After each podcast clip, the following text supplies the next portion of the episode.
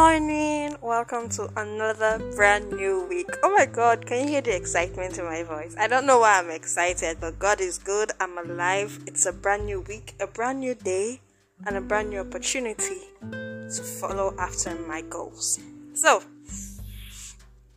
today's topic is the Waymaker, and our memory verse is Isaiah chapter 43 verse 2.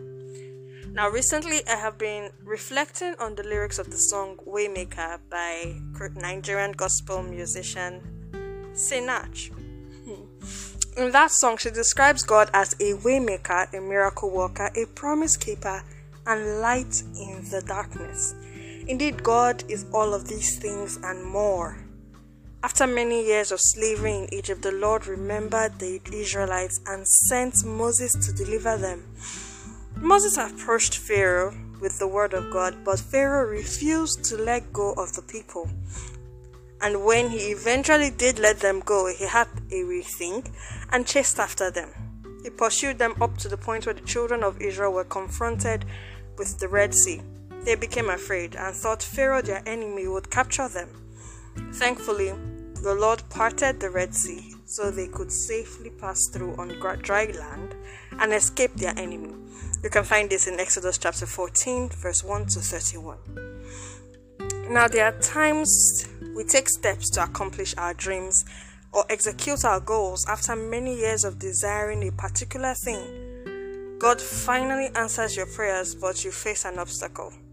The obstacle can be anything. It could be fear, inferiority complex, lack of money, and so on. The Red Sea in the Israelites' Exodus story signifies the obstacles that stand in the way of our dreams. These obstacles can make us retreat in fear and abandon our dreams, just like the Israelites almost did.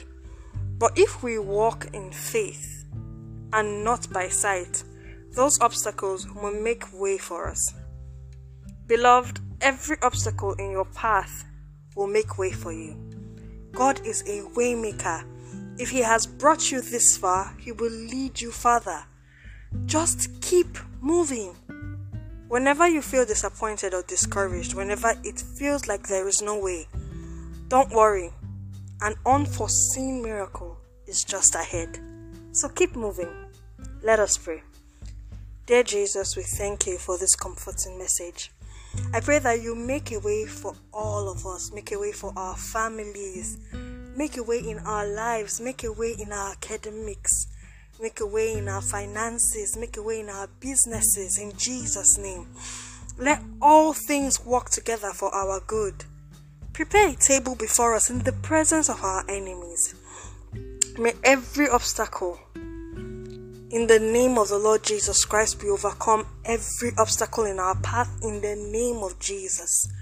Thank You, Lord, for the answered prayers. For in Jesus Christ's glorious name we have prayed. Amen and amen. Thank you for listening to today's message. It's a brand new week. Let's go out there with this faith and with this might that God is our waymaker and He is definitely making a way for us. There is no mountain that can stand before you. There is no obstacle that can impede your progress. So go in this might, go in this faith, and God will bless you and indeed make a way for you.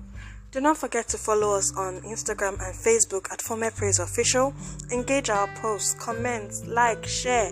We love to let us all be a part of sharing the word of God with everyone we come across. Of course, don't forget to share this message. And you can check out our website, formerpraiseonline.com, for more inspired and inspiring messages.